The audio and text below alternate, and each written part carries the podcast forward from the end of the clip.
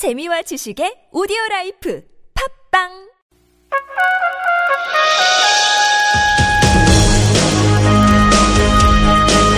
열린 아침 김만흠입니다. 2부 시작합니다. 라디오 시사 프로그램 유일의 현역 중진의원 정치 토크. 나라는 태평하고 국민은 편안한 국태민안을 위한 정치 토크. 태민 토크 시작합니다. 새누리당 김성태 의원, 더불어민주당 안민석 의원과 얘기 나눠봅니다. 안녕하세요. 예, 안녕하세요. 새누리당 김성태입니다. 네, 김성태 의원님, 안녕하세요. 반갑습니다. 예, 김성태 의원님, 예, 예. 지난번 국회 개사 파란 때 사진에 많이 보이더라고요. 예, 예. 그 이후로 이제 국회의장 개사 이후에 3당 원내 결단제 대표 연설이 지난 월요일부터 이제 예. 순차적으로 진행이 됐는데 가장 따끈따끈한 역순으로 살펴보죠. 어제 국민의당 박지원 비상대책위원장 연설 김성태 의원님 어떻게 들으셨습니까? 어, 앞서서 추미애 대표가 제1야당의 대표다운 품격 높은 연설을 해 주셨던 것처럼, 어, 박지원 대표께서도 과거와는 좀 다르게 당차면서도 한편으로는, 어, 박지원 대표 특유의 경륜이 묻어나는 그런 연설을 해 주셨죠. 예, 김성태 의원님 아, 추가로 좀 질문 드리고 싶은데요. 예, 예. 요새 새누리당의 전체적으로 야당의 대표들의 연설에 대해서 호의적으로 평가하기로 그런 얘기 있었습니까? 아닙니다. 뭐 이거는 저 개인적으로 어 추미애 당대표 연설 이후에도 뭐 품격 높은 연설이라는 표현은 넘쳐가 서기 시작했죠. 아, 그러셨군요. 그래서 뭐 전체적인 기류는 그렇지는 않습니다만은 저희 새누리당은 이번 대표 연설에서 고성이나 야유를 일체를 금지하고 또 연설 이후에 논평에서도 어, 상대방을 인정하고 존중하는 그런 어, 분위기로 많이 바뀌었죠. 안민석 의원님. 네, 상대적으로 더민주 대변인은 조금 비판적인 평가를 했더라고요. 박재원 비대위원장의 연설에 대해서. 저는 어제, 어, 박준 대표 연설이 굉장히 저는 좋았다고 생각을 합니다. 아하, 예. 지금 국민의당이 말씀하시는 것처럼 그런 점을 갖췄는데 특히 저는 인상적이었던 게 대한민국 문제의 출발이자 핵심을 박근혜 대통령으로 규정한 것이었는데요. 지금 이제 남북 문제나 경제 문제 이런 걸 포함해서 구체적으로 뭐 사드 문제, 경제 불평등 문제 이런 것들을 보수 정권 특히 박근혜 정부에서 꼬이게 만들었다 이제 그런 이제 말씀이었고요. 그런데 대통령의 이제 불통 어, 이게 참 어, 우려스러운 만큼 국민들의 근심거리 또 불만이 돼 있고요. 예, 예를 들어서 우병우 수석을 저렇게 감싸는 대통령의 참 모습 이걸 보면서 국민들이 얼마나 지금 개탄스러워하고 하고 있지 않습니까? 예. 이런 것들을 두루두루 잘 지적하셨고 어, 반면에 음, 좀 품격 있는 예, 그런 분위기를 지- 예, 시종일관 한 50분 가까이 하셨던 것 같은데요. 예. 그렇게 예, 말씀을 되게 좀 잘 해주셨다고 봅니다. 예. 그런데 저는 뭐 저희 당 대, 예, 저희 당에서 논평을 낸 그에 대해서는 좀 별로 동의하고 싶지는 않아요. 아하, 아. 약간, 약간 비판적인 지적을 했던 논평에 대해서는 동의하고 싶지 않다. 네, 잘한 건 잘했다고 해야죠. 예. 알겠습니다. 그, 이제, 그, 추미애 대표뿐만 아니라 이정현 대표, 그러니까 1, 2당 대표는 연설에 이제 국회 대표 연설에 데뷔 무대에 됐는데, 이틀 전에 그저께 더불어민주당 추미애 대표가 대통령과의 민생 회담을 제기했는데, 어, 청와대는 아직은 답이 없긴 한데, 어, 적절한 제안이었다고 보십니까, 김성태 의원님? 예, 그렇습니다. 저는 지금 우리 경제가 매주 매우 위중한 상황이라는 것은 온천하가 다는 사실이죠. 어, 정치적으로도 과거 어느 때보다도 소통이 필요한 시점입니다. 어, 여소야대 현실에서 분명히 정부 여당이 야당에게 협조를 구해야 할 사안인 것이 틀림없습니다. 예. 오히려 대통령이 야당에게 먼저 대화를 제안하는 상황도 있을 수 있는 것이죠.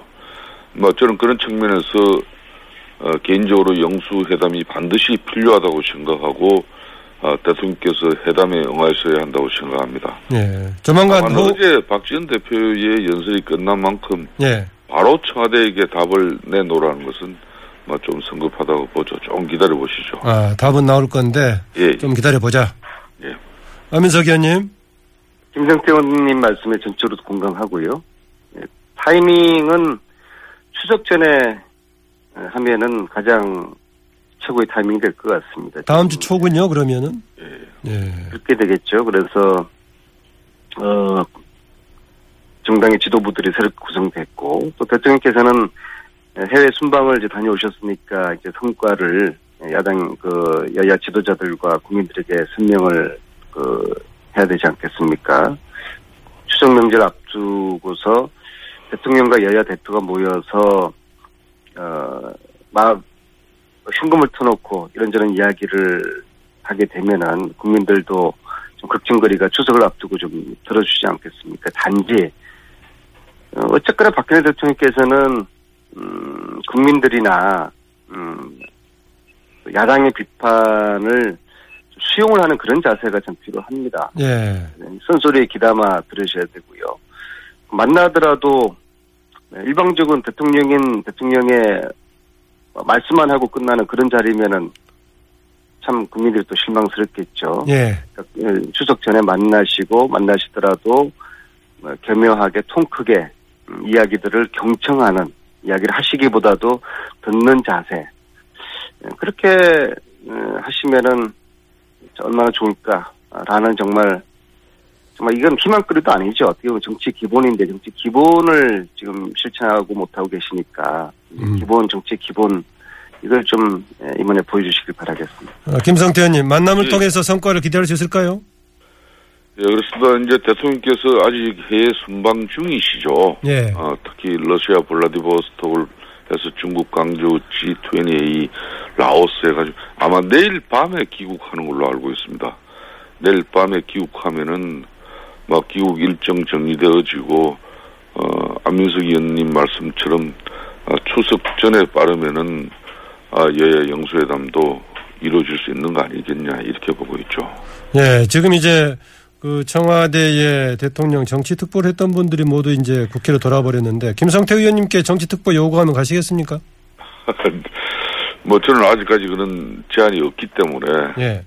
제한이 없는 상황을 제가 굳이 뭐 상상하면서 답변에 고민하지 않겠습니다. 아니 정치적인 좋은 제언들을 많이 하셔서 예. 김성태 의원님 역할이 좀 하면은 괜찮을 것 같아서 제가 질문 드린 겁니다. 예, 뭐 제안 오신다면은 뭐 저는 단 전제가 좀 제가 지금까지 특보들처럼 하지 않고 좀 쓴소리 대통령께서 불편한 소리를 마음껏 할 수 있는 그런 전제를 받고 제가 하고 싶습니다. 안민석 의원님 어떻게 보세요? 근데 김성태 의원님은 그래도 새누리당 의원 중에서는 자기 할 말을 어, 제대로 하시는 소신의 정치인으로 그래서 제가 어, 당은 틀리지만은 개인적으로 좋아하고 어 그리고 아마 박근혜 대통령께서 김성태 의원님 같은 분을 뭐 특보로 임명하는 일은 뭐 죽었다 깨어나도 그런 일은 없을 테니까 그래서 뭐 의원님 어떻게 또 악, 저는 뭐 악담을 하셔도 그렇게 또 아침부터 이렇게 애몰차게 하십니까? 아니, 악담인지 뭐 또 좋은 또 마- 이야기인지 그건 다 알겠습니다. 세계 보시면 아실 거예요. 제가 괜히 질문 던졌군요. 네. 예, 새누리당 이정현 대표 연설 얘기해보죠. 뭐몇 가지 얘기했지만 그중에 굉장히 국회개혁의 시, 양적으로 또, 어, 내용상으로 국회개혁을 강조했는데, 안민석 의원님, 어, 뭐 필요한 부분 아니었습니까? 어떻게 평가하십니까? 이정현 대표가 말씀하신 국회 개혁 뭐 좋죠. 근데 이게 진정성의 문제라고 보는데요. 어젯밤까지 또 어제까지 여당 대표라는 분이 국회에서 주저앉아서 시위하고 농성하고 피켓 드신 분이 다음날 나와서 국회 개혁하자고 그러면은 누가 믿겠습니까? 예, 본인부터 개혁을 하셔야죠. 그리고 자기도 반성하겠다 그렇게 얘기하시던데요. 그게 이제 진정성의 문제죠. 근데 보- 보세요. 어, 지난, 지지난 주에 이제 그 청문회 16년 사상 처음으로, 어, 여당이 없는 상태에서 교문이 정윤선 그 문화관광부 장관의 인사청문회 있지 않습니까? 예. 어, 이정현 의원이 저희 그 교문위 의원, 저, 소속이신데요.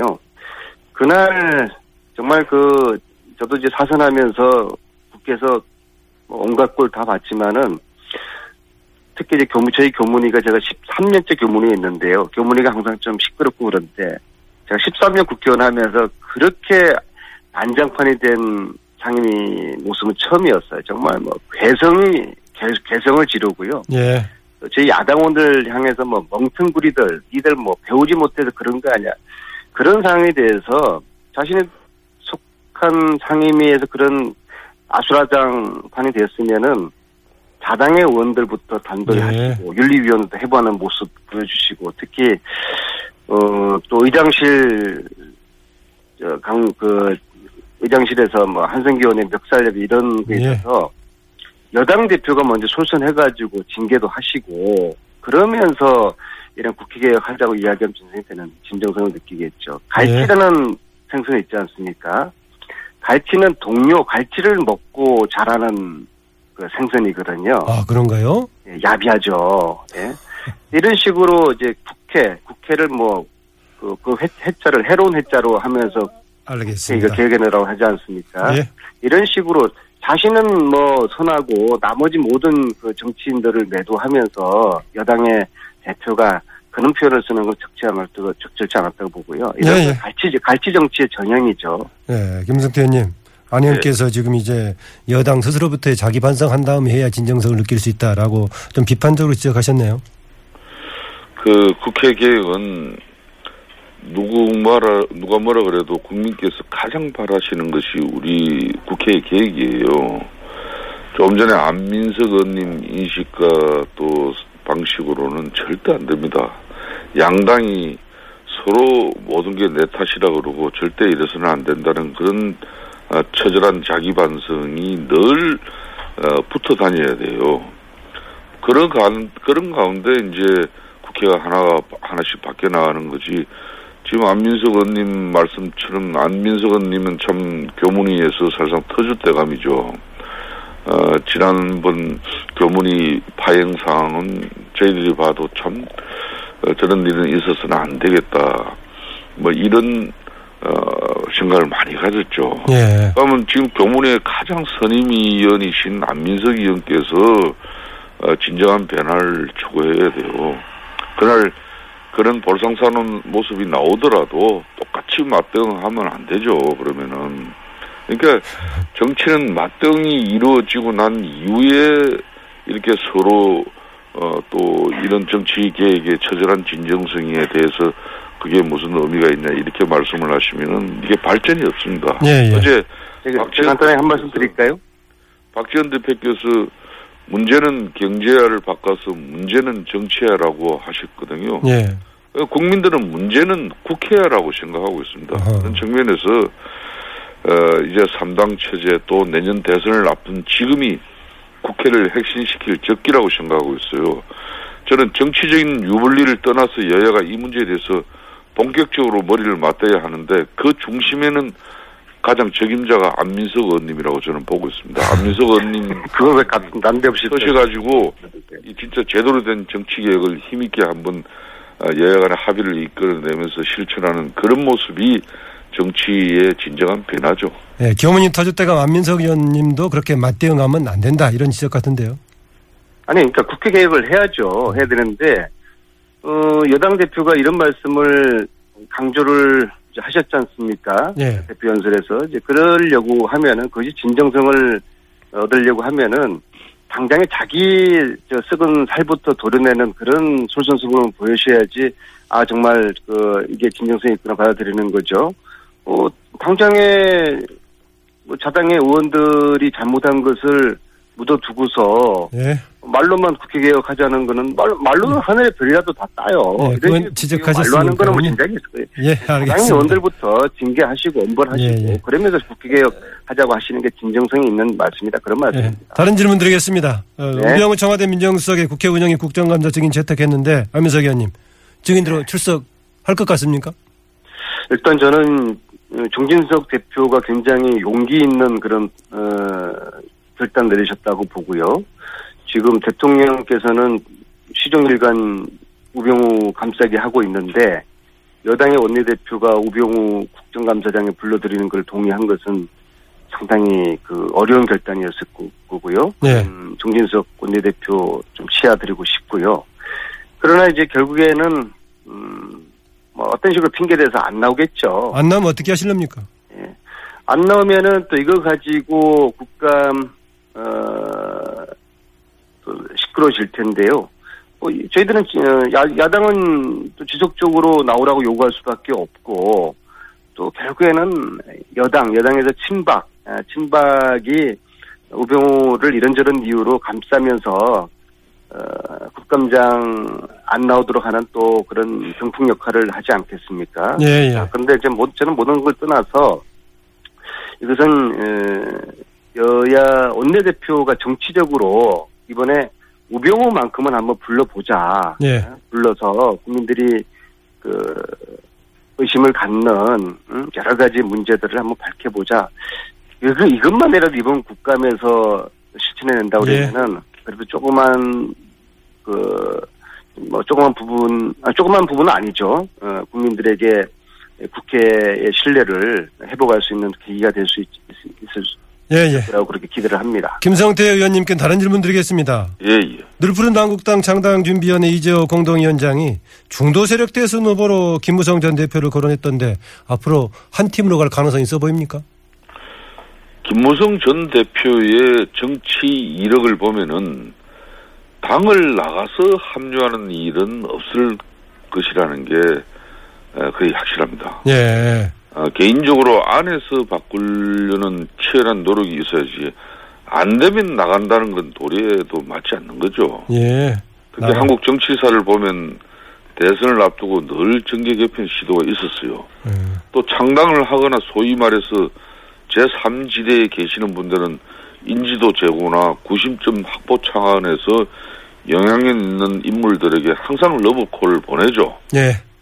문제는 이제 본말이 전도되는 상황인데 예컨대 명목은 다양성 확보였는데 결과는 세력 확장을 위한 이 저인망식 사람 모의로 밝혀질 경우에는 신당 창당이 찻잔 속에 태풍으로 끝날 것이 불을 보듯 뻔합니다. 어허. 또 올바른 그런 정치 문화 발전에도 어, 도움이 되지 않을 것으로 저는 보죠. 약간 회의적으로 보고 있군요. 예, 예, 알겠습니다.